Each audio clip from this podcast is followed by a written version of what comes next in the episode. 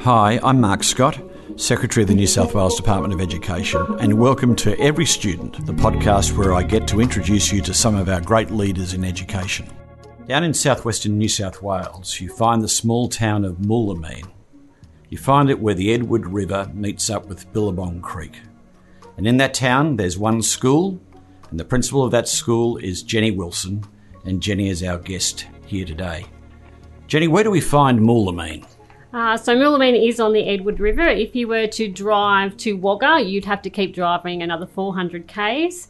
We are about an hour and a half from Hay, an hour from Deniliquin, an hour from Balranald. So we're we're a crossroads where um, you get to cross the river, and it's a small town with just 300 people. And why are you in Moulamein? So I have always loved small schools. I started um, teaching in small schools around Bathurst, but I also needed to get a permanent position. So I went to the Outback and I went to Hillston Central School for about four years. So living remotely and teaching remotely was something that wasn't new to me, but I absolutely love small schools because I like the connection that you can have with the students, the connections you can have with the community and staff as well. And you also have a sense of freedom in a small school. You get to um, get to try different things because you don't have such a large group of students and you can build really strong connections to the community. Uh, did you go to a small school yourself? No, I went to um, Bathurst Public School and then Bathurst High School, but I really enjoyed teaching at um, a little school outside of Bathurst called O'Connell School and I loved it. It was only two teachers and I knew one day that I would end up back as a teaching principal in a small school because I just loved it so much. So you were a teacher at, at O'Connell School? Yeah, just casually. Yeah. So it was just a casual position, but um, I wanted to get a permanent job, so I moved on and I decided to take an outback position, and I've never regretted that. So let's just talk a little bit about the challenge of teaching at a small school. I'm always struck when I look at the statistics in New South Wales. We have hundreds and hundreds of mm. schools with teaching principals strikes me if you're teaching a school with only two teachers, you've got to got to learn how to do everything pretty quickly. You do. And I was lucky enough to um, work at a large school, and I had various roles on the South Coast in that large school. So I felt really equipped to be able to deal with any situation because I had been um, working with gifted and talented kids. I'd been working on learning support. I trained as a reading recovery teacher. So I felt like I had a lot of expertise. So when I got to a small school, I'd already had various roles. But along the way, as a principal, you're always challenged anyway within a small school because you have to be the master of everything. So let's talk about going to Moulamein. You, you're there. I think, you know, when you start there, only about 40 kids yes. uh, at the school there's kind of no place to hide. There's no place to hide in the staff room. There are a few people no. to hide from. so, so how do you arrive and get a sense of what is going on in a small school when you start there as principal? Well, that's really interesting because when I arrived, I knew that my school needed to feel a sense of safety. So they needed to know that I was there for the right reasons. How, had, how, did you how did you know that safety was important? Because they'd had um, a disruptive last couple of years. So they needed someone that show commitment to the job. And mm. that's what I had to do very quickly. I had to say, I'm here for the right reasons. Um, I'm going to do everything I can to make this school the very best it can be. And how did you provide that reassurance early on? So I connected to the community. I told them every step of the way of the things and the changes that I would make to improve the outcomes of the students. When I got there, I had a lot of students that were not reading at benchmark. So literacy was an issue. So that's where I started. I thought if I could get every child at this school reading really well, they will go home and they will start reading, and their parents will go, Wow, you really are learning to read with this new principal on board. And, and did you learn much from looking at the data on the school?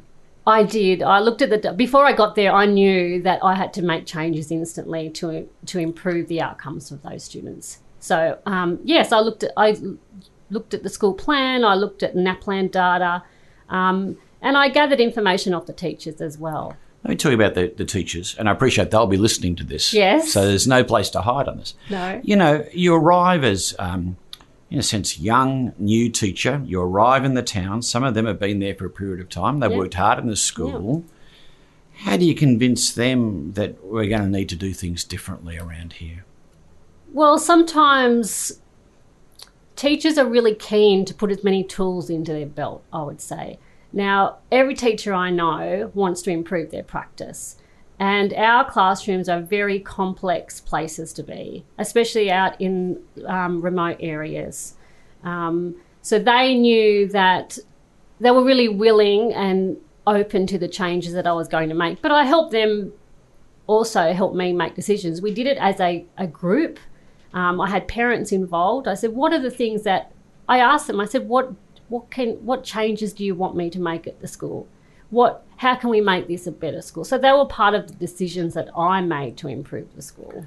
I want to I want to dig a little bit into what you did specifically around literacy. But one of the interesting things I think we can see when we look at the data, and one of the big challenges I think we we face in Australia and big states like New South Wales, is the performance of kids in regional areas, mm-hmm. rural areas, remote areas. And there's this question of high expectations, I think. Definitely. And and so the question is really did you have people who thought, well, these kids are as these kids are, they probably don't come from advantaged backgrounds, and some of their parents may not have high levels of literacy or high levels of education. How, how did you get the mindset right that you needed to be more ambitious for these kids? Well, I was really lucky. I had a lot of beginning teachers, so they were just starting their career, and I, I said to them, we must have high expe- expectations with our with our students and our parents. We must expect high results, and if we expect it, we'll work at getting getting those high results. And I did have um, teachers that have been teaching at the school for a long time, but I was just really lucky that they were open to my ideas and some changes along the way. And I kind of banned a saying which was, "Oh, they're only Moulamein kids." Yeah.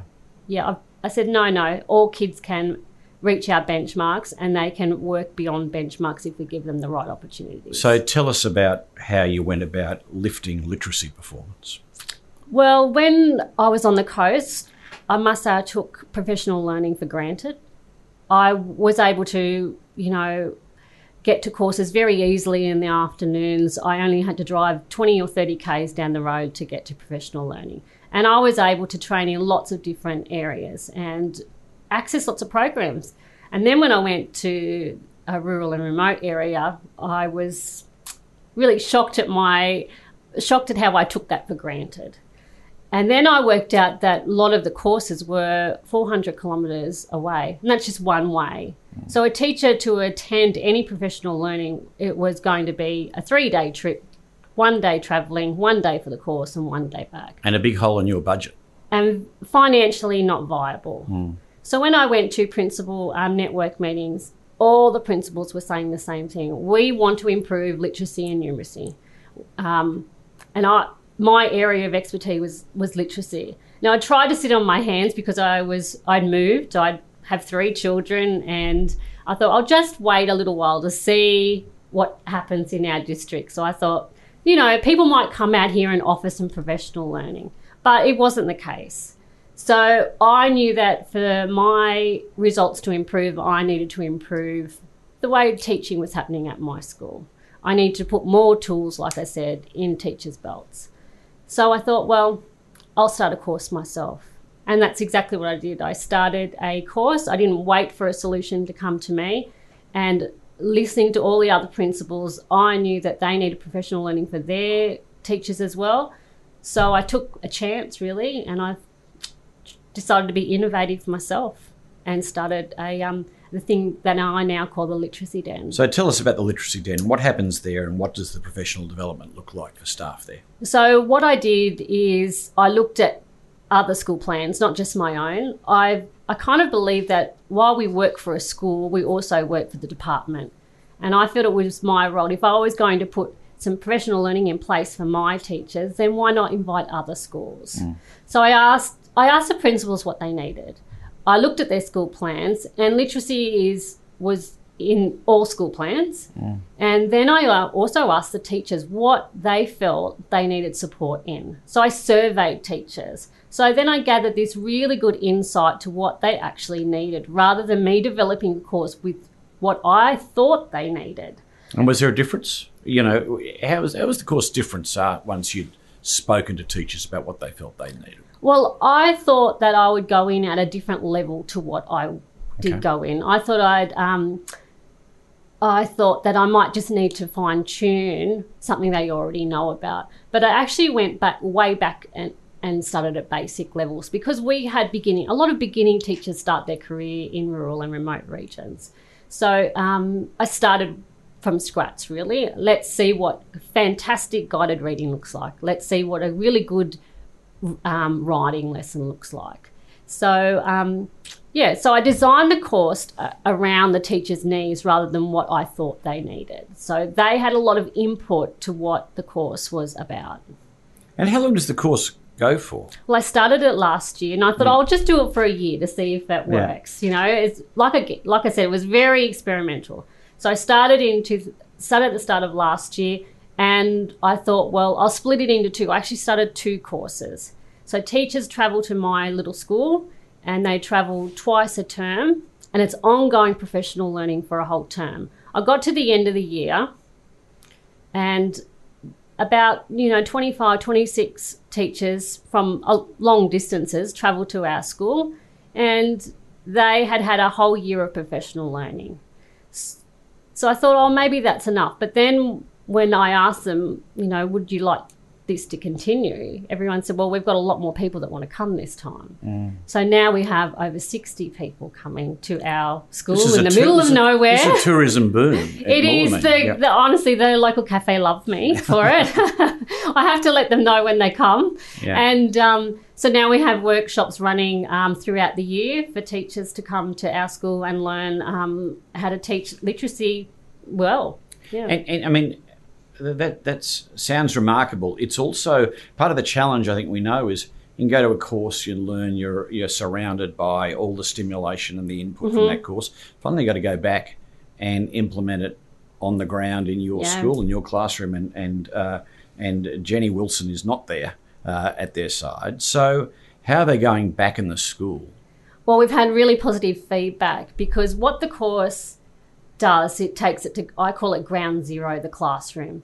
So the way I would structure each workshop was I would say, this is what the research is showing that works well in the classroom. And we've got so much information out there with what works best. I mean, the p- department has done an amazing job with having all these websites and platforms that we can access this information from. And sometimes that I find beginning teachers find that very overwhelming. They, it's all I call it the analysis paralysis. They analyze everything that's on the department's website and the research to the point where they're paralyzed by it. So I saw my role as in getting the ball rolling. So that's what I did. But I said, okay, well, this is the research, but this is what it actually looks like in the classroom. So I would actually go and collect. I go and collect the um, students out of their cla- out of their classrooms, and I bring them in, and I do um, a modelled lesson, so they actually can see what the research means for the classroom teacher. So it's connecting current practices to ground zero within the classroom, and then I provide the resources for them to then go and implement it within their own um, school and their own classrooms. And then it also means that those um, teachers that come to our um, professional learning, they can then show other teachers how to do it. So it's reciprocal teaching in itself. Um, talk, talk a little bit more about some of the other challenges that you face at Moulamein and these kids. I mean, it's a, it's a long way away from the big city. Yep. Pretty dry part of the country now. Very too. dry. So, what are the challenges that you're seeing in your local community, and how do they manifest themselves at your school? Well, the drought is obviously affecting our school. Um, we have a lot of itinerant workers that travel. So it means that they have to really love Moulamein to stay at Moulamein. Now, what I can do as a principal to ease the burden of farmers and people that are experiencing such harsh um, conditions at the moment due to the drought is I can assure those parents that they can put their children on the bus and they get on that bus and they come to school and they have a really great day. Their grass is green. They um, they're coming to school because they want to come to school. I can ease their burden by allowing them to come to a school that's doing a great job. So it's some if they're if they're not worried about school, then that's one less thing they need to worry about in their life. But in a small community, it does also mean that I must tap into other resources. Um, you know, it could be mental health resources that I need to um, tap into for families. It can also mean that I have to um, contact St Vincent de Paul's and organise some food hampers for people. So I have a strong welfare side um, that I have to tap into when you work in a small community experiencing difficulties. Um, one of the issues you've you've wanted to focus on is school attendance. Mm-hmm. And, and, it's, and it's interesting. I think we've talked about this a lot at the executive level of the department. You know, if, if you believe that school matters, that's right. Then you believe school attendance yes. matters. So, what what have been your, your thoughts and your strategies about how you how you ensure that you get as many kids through the door every day? Well, the parents probably consider me a bit of an attendance nag, which I take pride in, really. Mm, yeah. And it's because my attendance rate was not good. Mm. So I use the power of creative arts to get our students at the school. So I found a lot of my students needed to improve their self esteem, they needed to believe in themselves as learners, and they needed to develop some confidence. And creative arts can do that. So I taught them how to play an instrument. I um, I also taught them that they could be creative and follow their own thoughts. So we had a problem on Fridays. People would not send their um, children to school, and we also found that the last week of term was really problematic for us. You're, so, cl- you're close to the border too. I you? am very close to the border, so it meant that a lot of our high school students go to Victorian schools. So that means they would break up a week early. So my students then would break up a week early, even though it was school time. Mm. So I created so many um, exciting things in the last week of school to ensure that they would want to come to school. So they did. So I, I tapped into our community. we I'm very lucky to live in a community where we have practicing artists and an art gallery. And creative arts obviously is a passion of mine as well. So um, I had our community men- members come in and run really amazing art workshops such as glass making, mosaics. Um, we had painting and drawing, oil pastel classes.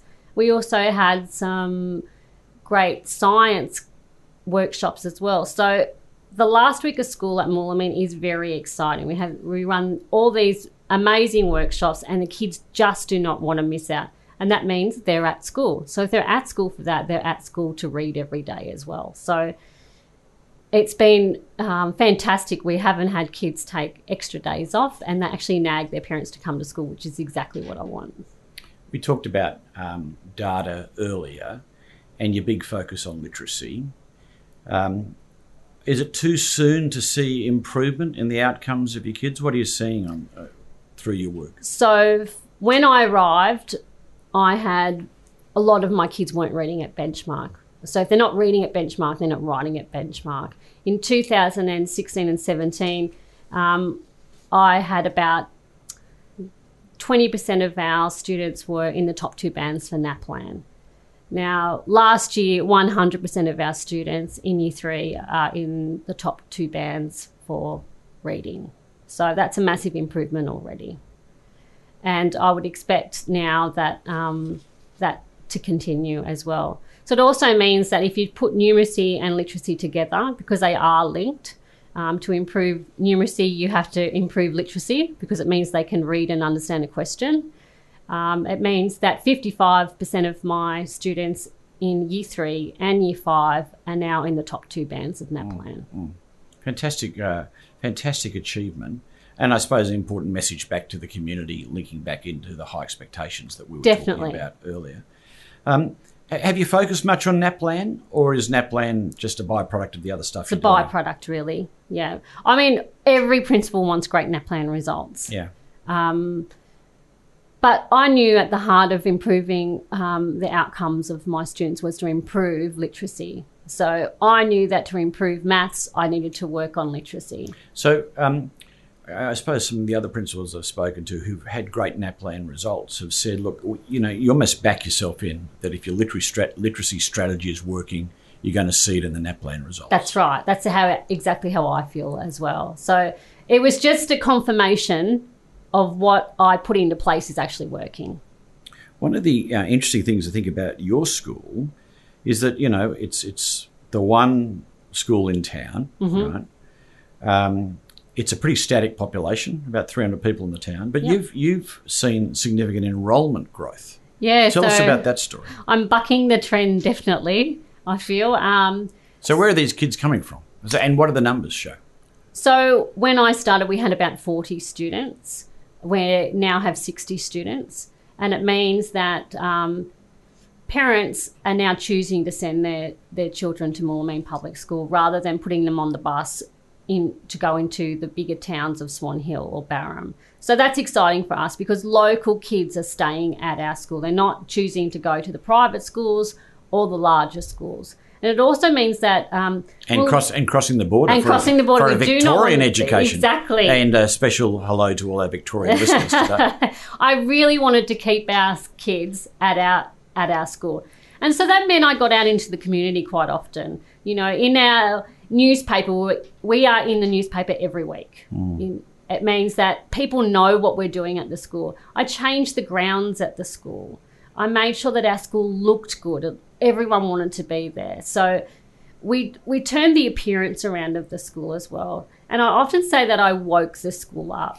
I found that um, our school was once a central school, and half my school had locks on the doors, and or it felt like it they were it was asleep because it was the high school part of the school had been shut down and not used. It was almost like um, A ghost town. it was, and it made me really sad because I'd come from a, a school on the coast where we would love extra rooms, you know. So did you what? You broke open the locks? What did you I do? I did. I've broke open the locks and we have renovated, and we've done that ourselves uh, with the help of the P&C. And we now have a music room. We now have a technology room. We're now turning a um, an old woodwork room into a design and technology room.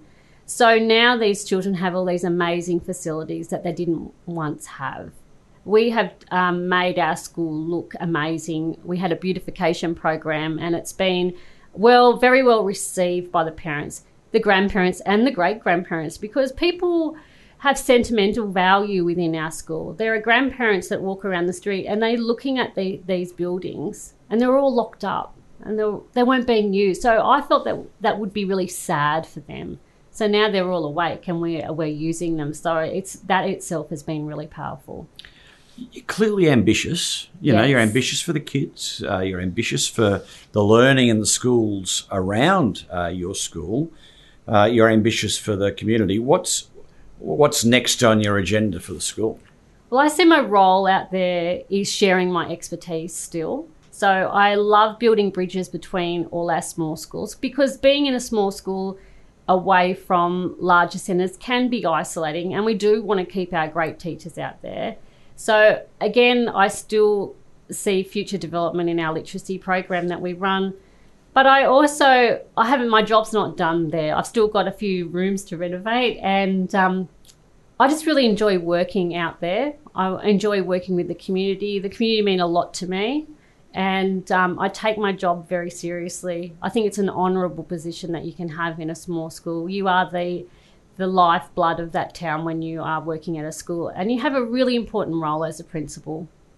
And uh, across New South Wales, we have hundreds of small schools Yeah. and hundreds of teaching principals like you, Jenny. And I think, you know, it's a really salient message, I think, to everyone. I think there can be a sense that, you know, the bigger the school, the more important the job. Hmm. But in a way, the, the weight that a small school principal carries, not just with those kids, but in the community. I mean, you, you'll be a big figure in that town, right? Yeah, and it's it's a badge that you should wear with pride, and I do. I wear I do wear it with pride. Um, I probably know most of the town people, and the community really appreciate the work you do, and that's what I really love about it. No matter what you do, they appreciate. They can see how hard you work. They see my car parked out there on Sundays, and they know that I work hard. And they know that I work hard for the right reasons. They know I want the best for the students at that school. And I know how important this school is to the community. And now we all want to visit Moulamein. Yes, come along. Jenny Wilson, thanks so much for joining us today on the Every Student podcast. Thank you. Thanks for having me.